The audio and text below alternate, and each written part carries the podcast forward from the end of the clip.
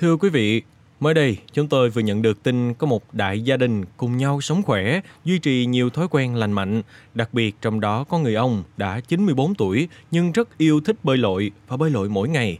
Các thành viên trong gia đình lớn của ông cũng sắp xếp cùng đi bơi, đạp xe và chạy bộ. Sống đến 94 tuổi đã ít, đi bơi hàng ngày ở tuổi này càng hiếm hơn. Với cụ thể câu chuyện thú vị trên là như thế nào và bơi lội khi tuổi đã cao như vậy có điều gì cần lưu ý? Mời quý thính giả hãy cùng tìm hiểu ngay bây giờ nha. Thưa quý vị, đại gia đình sống khỏe đó chính là gia đình ông Vũ Quý Hiển, hiện đã 65 tuổi, ngụ ở quận Phú Nhuận, thành phố Hồ Chí Minh. Niềm yêu thích thể dục thể thao của ông bắt nguồn từ cha của ông Vũ Ngọc Lâu, năm nay 94 tuổi. Những người đi bơi tại hồ bơi Rạch Miễu, quận Phú Nhuận luôn gặp một cụ ông 94 tuổi chăm chỉ, đều đặn đi bơi hàng ngày. Ông đã mang lại niềm cảm hứng tập luyện cho gia đình, con cháu và các bạn trẻ. Cụ Lâu cười kể, mỗi ngày ông bơi được 5 đến 7 vòng hồ bơi lớn ở Rạch Miễu, tương đương với khoảng 500 đến 700 mét.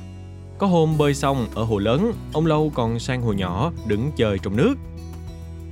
Cũng chính vì vậy mà con trai cụ Lâu, ông Vũ Quý Hiển, tự hào nói rằng chính bố của tôi đã mang lại niềm cảm hứng về bơi lội cho tôi.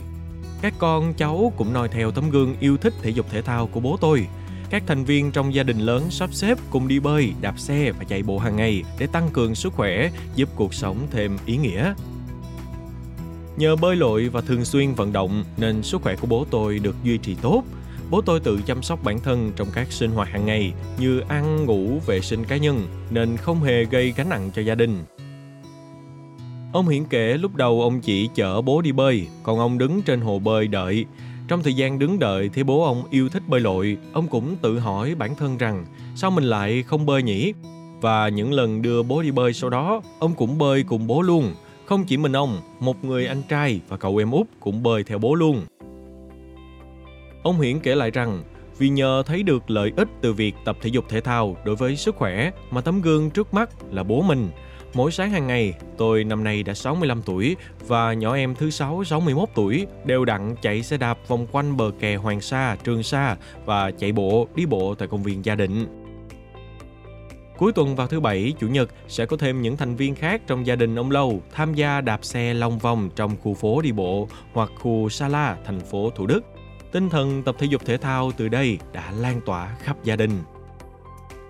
Ông Hiển kể, hơn chục năm nay, kể từ ngày bố ông về hưu, bố ông đi bơi đều đặn mỗi ngày.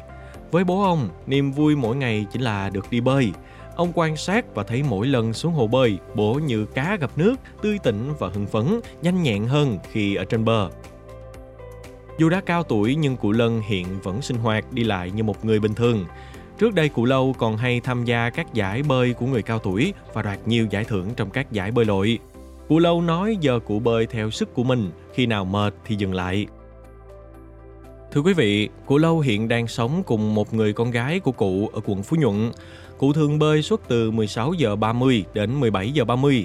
Nhưng ngày nào cũng vậy, từ 15 giờ cụ ông đã thay đồ đợi sẵn, đi ra đi vào mong đến giờ đi bơi. Hai người con trai của cụ thay nhau chở cụ đi bơi.